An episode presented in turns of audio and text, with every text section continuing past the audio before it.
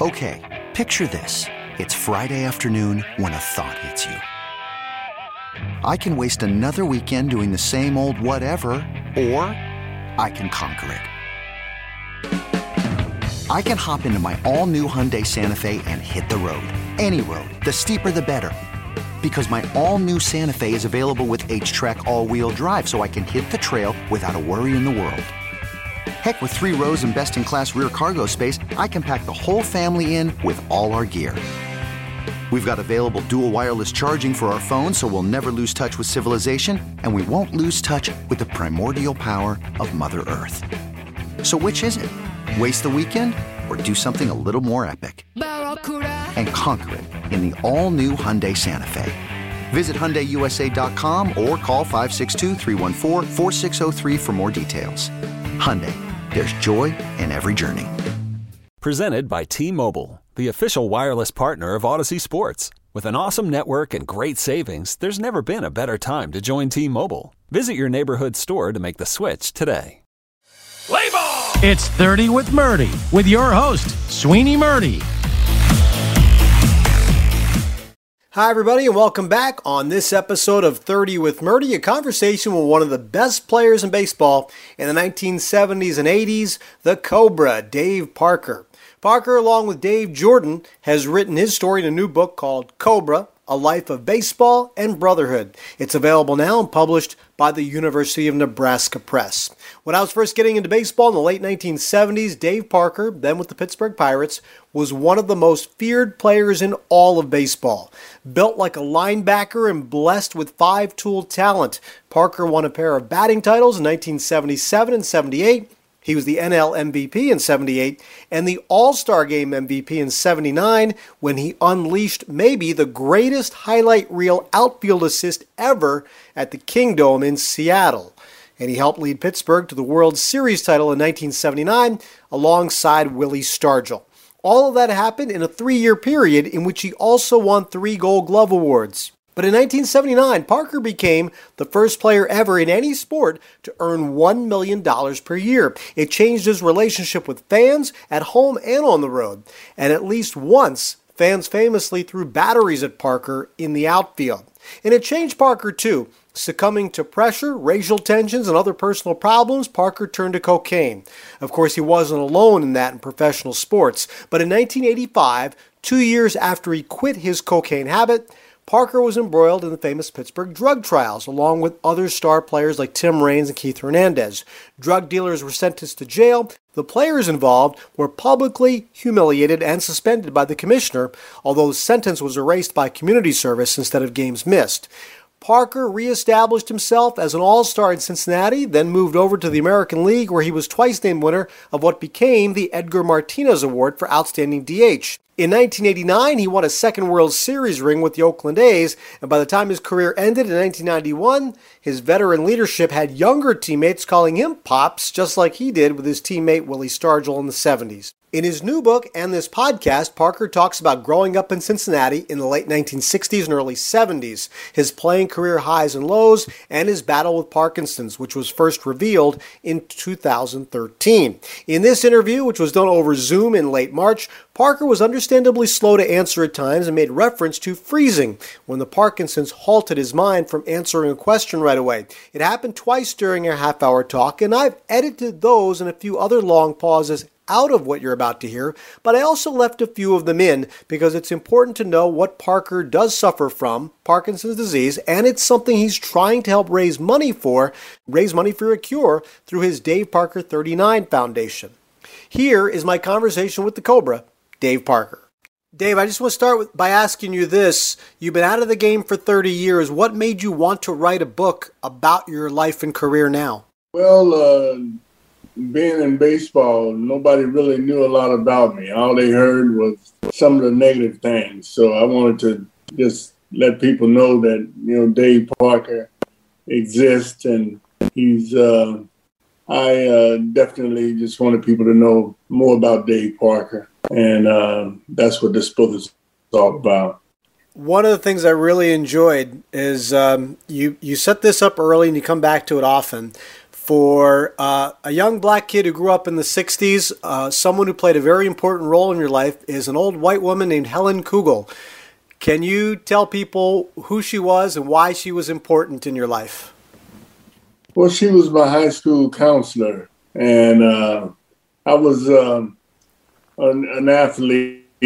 Um, a guy that was known about school, and uh, a lot of times I neglected taking care of my duties as a student. And uh, she was the one to keep me on track. And uh, Miss Kugel was uh, uh, a big part of my high school uh, career as an athlete and as a student. What was what was her role as you were getting up through the game and becoming one of the superstars in the game? What was her role in your life? Maybe when you'd come home every winter to Cincinnati, what were the kind of things that you guys would talk about? Well, we would have dinner together just about every trip that I came into town, and she was uh, going to be at the ballpark, uh, rain, snow, sleet, whatever. she was definitely going to be there, and uh, uh her husband name was uh, Herb, and uh, Herb and I became very tight because of me and Mrs. Kugel's relationship. So it was like just being an extension of my family. Dave, one of the things I really enjoyed was uh, was reading about how you grew up and where you grew up, and you know, when you grew up really is really important. Um, you grew up in the civil rights era, the Vietnam era. Uh, and kind of the aftermath of that in Cincinnati.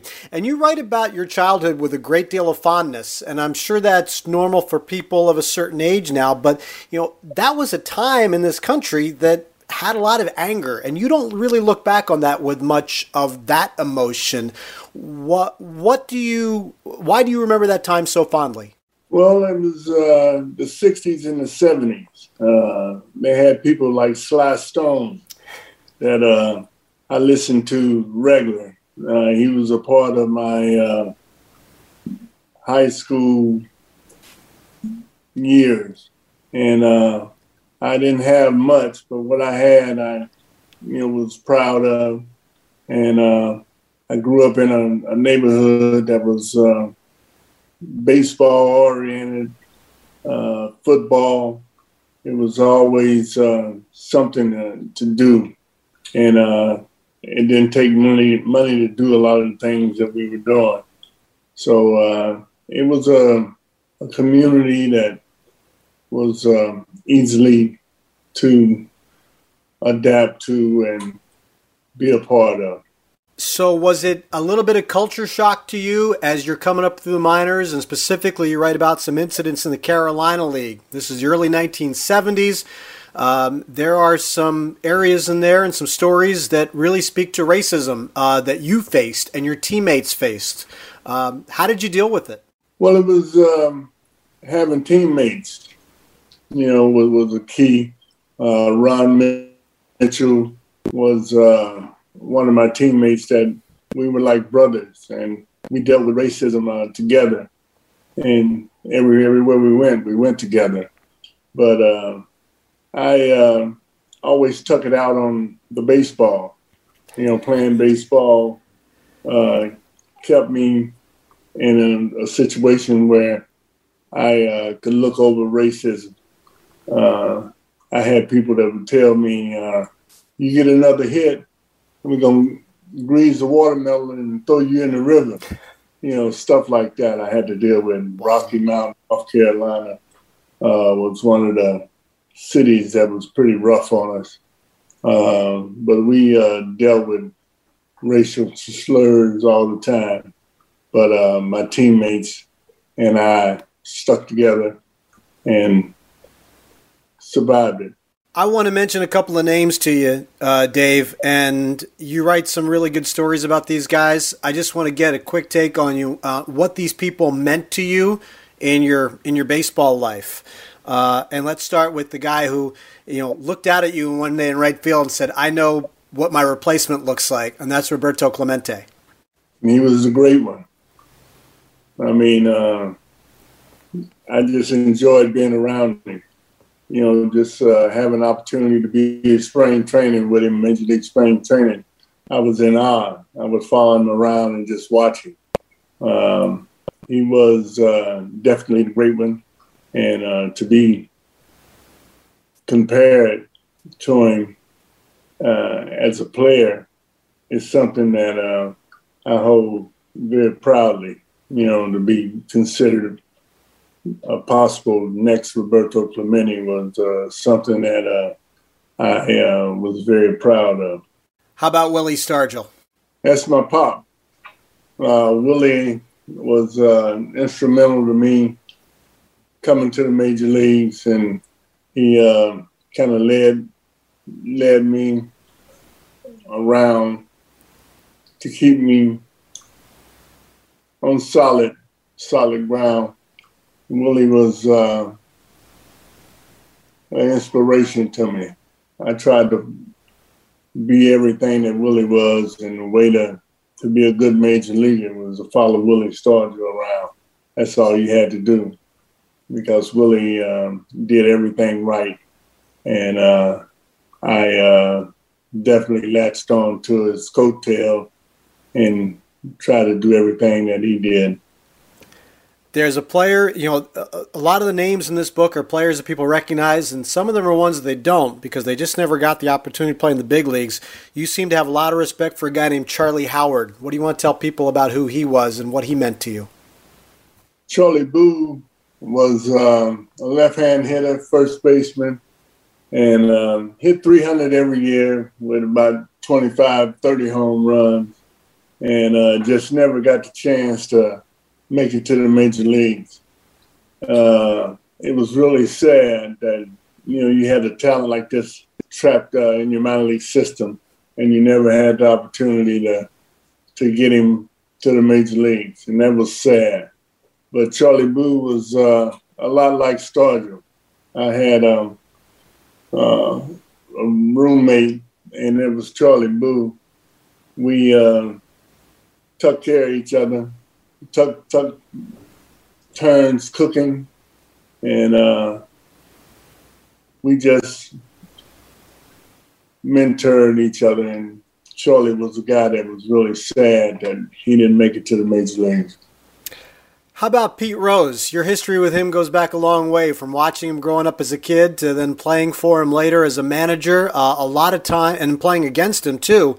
Um, Pete seemed to be very meaningful to you really throughout your whole life yeah, just watching him play, competing against him uh, was a, a, big thrill.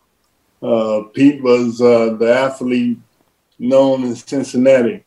There's a, a, lot of people that think that uh, you talk about athletes that come from Cincinnati. It was uh, Pete and myself. Uh, of course, we got other guys like Kenny Griffey Jr. and Barry Larkin with Cincinnati athletes. And Pete was an inspiration to me. I mean, I enjoyed playing against him and it was a bigger thrill playing with him. Uh, so Pete was uh, very instrumental to me. Uh, and I got one more uh, name I want to throw at you. This might not be as much fun for you, but I'm doing it anyway. I grew up in the Harrisburg area, and you were either Phillies fan or Pirates fan back then. So I was a Phillies fan. And I got to watch Steve Carlton throw sliders at you quite a bit. What do you remember about facing him? I remember it was going to be a tough day. You know, Steve had a unhittable, unhittable slider. He it middle of the plate out, and when it broke, it broke over in the left hand hitter's box, uh, batter's box, and uh, it was uh, a battle every time I faced him. But uh, it, it's an interesting stat when you talk about Carlton. Um, he would strike me out three times and then throw a slider at me that would break across the plate and I hit a home run. I, I hit more home runs off of Steve than I did any other player that I faced. But uh, I, I, could look forward to punching out three times and hoping that he'd throw a slider at me. And uh, that was an interesting stat. That's, That's a great day in today's game, Dave. yeah, I agree. um, I, I, I did an interview with Kent Tekulve a few years ago, and I marveled with him about the just how diverse that Pirates clubhouse was in the 70s, and particularly 79. Um, he, he said you guys referred to it as the United Nations of Baseball. Uh, pretty diverse group, and all of you seemed to gel really well together, didn't you? Yeah, we did. I mean, we were a family. I mean, we uh, would have uh, people bring in Dominican food, rice and beans, uh, ribs.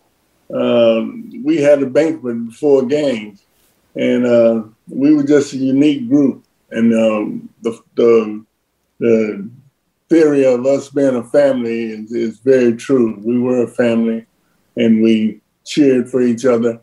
Um, we uh, spent time uh, with each other's family. So we were we were a great group. Dave, I want to read this passage to you and, and tell me because one of your former teammates told me that Pittsburgh wasn't ready for Dave Parker in the 1970s. And one of the things you wrote about this year, it says, I couldn't let it go. This is the way fans treated you at times. I couldn't let it go because I couldn't understand it. I received racially charged letters and threats of the ugliest kind. Did I start checking out more and more to drown out the pain? What do you think? And, you know, that's kind of your intro into talking about how you got led down, you know, down the path that led you to cocaine use and the things that happened in Pittsburgh. Um, when you look back on it now, how much did that time and that relationship, how uneasy was that on a daily basis for you? Because here you are trying to play baseball at the highest level, and you are at that particular point in time, yet all these other things are, are going on around you. Well, it was a situation when I got the big contract. That's when everything went south. Um, people just couldn't relate to, you know, a, a baseball player making that kind of money or any athlete making that kind of money. Uh, Pittsburgh was going through um, a time where uh, the coal industry was down, the steel industry wasn't doing well, and they just couldn't relate to me making that kind of money. And uh, one of the, the reasons uh, I think I fell short in in dealing with the, the public was that every time I went out, uh, I was confronted with something. So I just stayed at home and I think that led to me uh, possibly uh, dealing with uh, my cocaine use, uh, which was uh, at a time when Pittsburgh was really struggling financially. One of the things that um, that you didn't touch on, and I'm curious your take. Um, how did you like? What did it mean to you to have to tell your family and tell your kids and, and tell your parents that, that this was a problem in your life and that, that you had fallen victim to this? Well, uh, I would just tell my I could tell my parents anything. You know, my mother I could be laying in the street covered in feces, but my mother would pick me up and wipe me off and give me back a, a board. Uh, so it wasn't no problem uh, telling my mother and father because they going to be there for me anyway. Just uh, the idea of being a, an athlete, making the kind of money I was making, uh, I think it could happen to anybody. Uh, cocaine was a fad. I tried to look at it as a, as a fad. Some people could handle it, some people couldn't. And I watched people that, that couldn't destroy themselves. And I was fortunate enough to to be strong enough to to work my way through it and survive and continue to play. What was it like having to tell your kids? Well, my kids was young. Danielle was the only kid that I had, and uh, I think one of the reasons uh, I stopped was because uh, her um, being born, and uh, that was something that made me uh, give it up. You know, I don't know if you know this, Dave, but your famous T-shirt has made a bit of a comeback these days. Um, RotoWear is a company that cranks out some fun shirts. And about a month ago, Luke Voit, the Yankees first baseman, is on a Zoom call, just like you and I are on. And he's wearing this shirt, and the NY is highlighted because it's in Yankee colors, but um, it's the famous shirt that's kind of made the rounds now. If you hear any noise, it's just me and the boys bopping. What's it like to know that you know uh, that little statement of yours is making a comeback these days? It's been 40 years, and they still using that. I told him, I said, well, you know, uh, wearing the shirt is one thing, but you got to be able to bop. I said, if you ain't bopping, you can't wear the shirt. So I talked to him for a minute, and we talked about the the shirt uh, being what they was wearing under their uniforms this year, and uh, I was uh, flattered. You know, uh, it's 40 years, and they still doing something that I did, and uh, it's prominent. A shirt, uh, 40 years. So I'm uh, I'm proud of it. That's fantastic. Um, one of the fun things that um, kind of got overlooked, I think, in, in, in this part of the book, you know, every once in a while, during, you know, in New York especially, we see highlights of the '86 Mets and the big brawl they had with the Reds. And one of the details that I'd never heard before you wrote about that after this whole incident, you got in your car and you drove to the Mets hotel and you watched the players get off and you were looking for Ray Knight. Now nothing happened, but what what did you think was going to happen? What are you what were you preparing to do? Well, I was going to confront him because what he did, he sucker punched Eric. Eric was being held and he hit him in the jaw and Eric kind of folded in, and uh, the umpire's arms or one of the players' arm. And uh, I thought it was a, a rotten deal. So I went up to the Hyatt and was waiting for the bus to come. It had a, a cocktail or two. and uh, I was going to confront Ray and tell him um, how horseshit I thought that was. you ended up driving away because you didn't see Ray. You kind of glad that nothing happened, or were you looking forward to that confrontation? Well, I was glad nothing happened because uh, Ray and I always had a good relationship, hmm. But uh, that was something that was uh, something that I didn't like, and uh, Eric, like I said, folded a little bit. He kind of rendered him unconscious for a second, and uh, I didn't like that too much. Dave, you played a really long time, but if you look at the time when you did play, your division especially, and the, your home ballpark had a lot of hard astroturf between Pittsburgh and Philadelphia and Montreal and St. Louis and even in Cincinnati when you played. Um, your second half of your entire career, you're dealing with a lot of really bad knee injuries. How much of that do you think could have been helped if you just gotten off that turf for a little while? Uh, it would have helped because uh, you know you got con- concrete under the the glue and uh, astroturf with a pad. Then you put the turf on, and it still made it a hard surface. And uh, I played like 14 years on astroturf.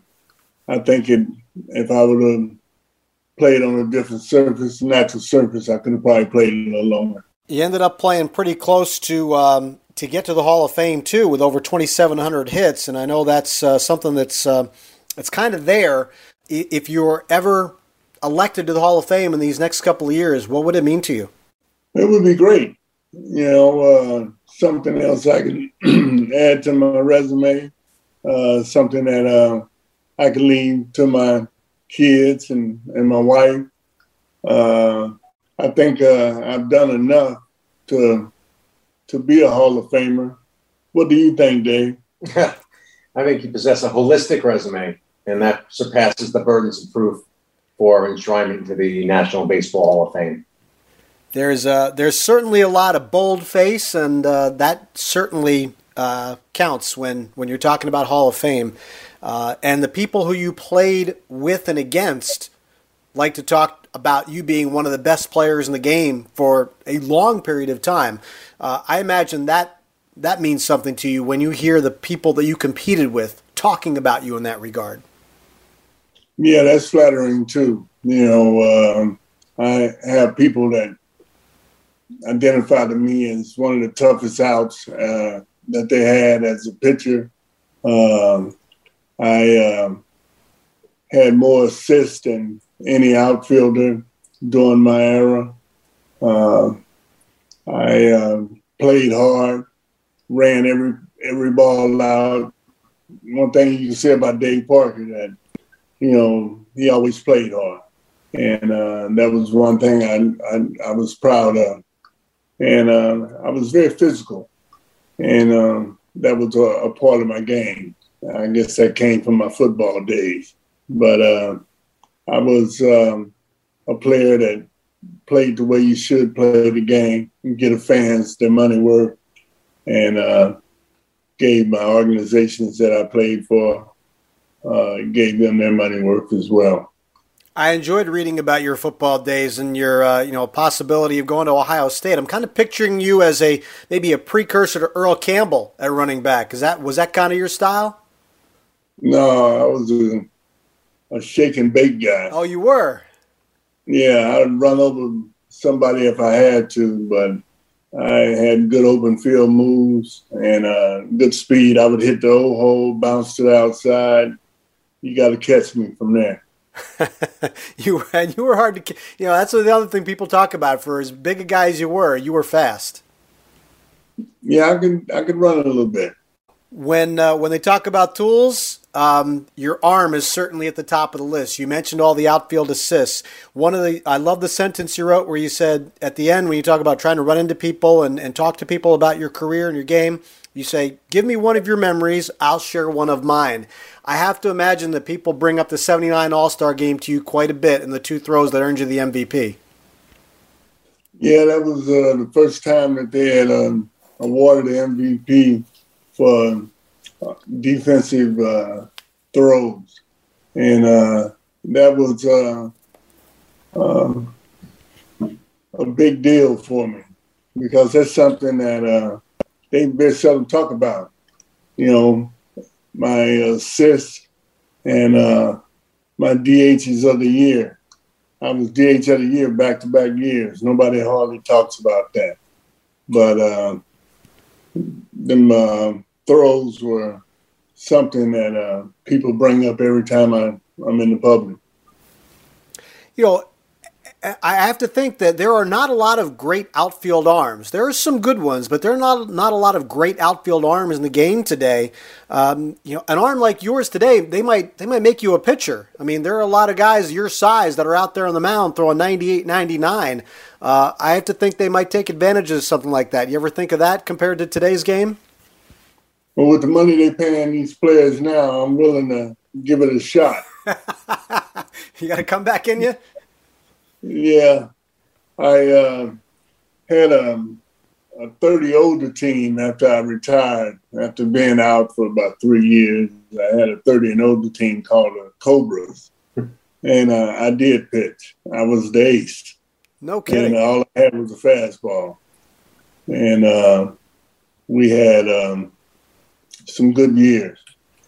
But uh, I did the 30 and older thing for about I guess, 10 years. You know, kept, got my whole high school team together. And it was uh, reminiscing from those days. And uh, I uh, really enjoyed myself. You still bringing a good fastball back then in your 40s? Yeah, I was throwing pretty good. I had to be close to 90 if I was 90. And uh, I had, uh, I, I would cut the fastball to left hand hitters, and that was my out pitch. yeah, you you'd be a closer today. You wouldn't be a right fielder. You'd be a closer. Goodness. Um, I've got just a couple of more quick ones for you, Dave. Uh, you played in a time when there were a lot of black baseball players and a lot of black superstars, not just players in the game. And those players are dwindling in today's game. Um, you know, you grew up in a time, and you you tell this great story about how you're outside in Cincinnati, and Frank Robinson and Vada Pinson come out, and they see a, a group of you guys playing ball in the parking lot at Old Crosley Field. When you think about where the black superstars and the black players have gone in baseball today. Um, you know, what do you what do you think? Does it make you sad? Do you think there's still hope for bringing those types of players back into the game? Yeah, there's there's hope. I mean, uh, they're putting forth effort to to do that now. You know, uh, uh, I tried to to do it, and as far as uh, players that I played with, Eric Davis, uh, I explained to him, make sure you leave a legacy for those who come behind you, and uh, they they had kind of grabbed hold to it. Eric Davis, Barry Larkin. Um, you know, were, were players that uh, I had influence on. Gary Sheffield, uh, he was a player that did a lot of inner city stuff and would go out his way to talk to youth and just have kids pick up on baseball. Dave, I have one more for you. Your battle with Parkinson's has, is public it's not a very large part of this book. It's you know you don't really mention it as a big part of your story except at the very end. Uh, what would you like to tell people who are wondering how Dave Parker's doing these days and how you're dealing with it? Well, you know you have your good and bad days, and uh, this is one of those days that I'm, I'm challenged. But uh, Parkinson is uh, something that I I deal with uh, my foundation. We raise money to try to. Uh, I, I, I participate in things to to help the cause and uh, raise money. I got a foundation that I've had for going on eight years. It'll be my eighth year this year, and uh, I enjoy going out in dealing with people that are associated with Parkinson and uh, try to uh, do as much as I can the book is called Cobra, A Life of Baseball and Brotherhood. It's co authored by Dave Jordan and is available now anywhere books are sold, published by the University of Nebraska Press. You heard Jordan's voice briefly there. He was seated next to Parker during this interview, and that's who Parker was talking to during the Hall of Fame discussion. Parker topped out at just 24% on the writer's ballot, far shy of the 75% needed for election. He's a candidate for the Modern Era Committee ballot, which will meet again in December 2023. Parker's resume over 2,700 hits, 339 homers, 1,493 RBIs. Seven time All Star, two time World Series champion, batting champ, MVP. His WAR takes a hit because he didn't walk a lot, and despite his gold glove prowess, he made 142 errors to go along with his 143 outfield assists. For some perspective, Dave Winfield had 166 outfield assists, but only 95 errors. And certainly a few down years due to injury and his involvement in the drug scandal have hurt his chances in the past. Tim Raines overcame the latter to be elected to the Hall of Fame a few years back. He has plenty of supporters among former teammates, including a young second baseman who came up with the Pirates named Willie Randolph, and a former minor league teammate who went on to manage in the big leagues, Terry Collins. If the day ever comes that Parker is elected to the Hall, hopefully he's still able to stand up and make the speech he would surely deliver with a great deal of pride. My thanks to Dave Parker for sharing his time. Again, the book is called Cobra A Life of Baseball and Brotherhood. Please check out the 30 with Murti archive at Audacy formerly known as radio.com, and at Apple Podcasts. Make sure to subscribe and review. Also, check out the new WFAN Baseball Insiders podcast, which features Yankees updates from me and Mets updates from Ed Coleman. Same thing there. Subscribe and review and all that jazz. And until next time, thanks for listening. I'm Sweeny Murti. This episode is brought to you by Progressive Insurance. Whether you love true crime or comedy, celebrity interviews or news, you call the shots on what's in your podcast queue. And guess what? Now you can call them on your auto insurance too with the Name Your Price tool from Progressive. It works just the way it sounds. You tell Progressive how much you want to pay for car insurance, and they'll show you coverage options that fit your budget. Get your quote today at progressive.com to join the over 28 million drivers who trust Progressive. Progressive Casualty Insurance Company and Affiliates. Price and coverage match limited by state law. Okay, picture this. It's Friday afternoon when a thought hits you. I can waste another weekend doing the same old whatever, or I can conquer it. I can hop into my all new Hyundai Santa Fe and hit the road. Any road. The steeper, the better. Because my all new Santa Fe is available with HTRAC, all wheel drive, so I can hit the trail without a worry in the world. Heck, with three rows and best in class rear cargo space, I can pack the whole family in with all our gear. We've got available dual wireless charging for our phones, so we'll never lose touch with civilization, and we won't lose touch with the primordial power of Mother Earth. So, which is it? Waste the weekend or do something a little more epic? And conquer it in the all new Hyundai Santa Fe. Visit HyundaiUSA.com or call 562 for more details. Hyundai, there's joy in every journey.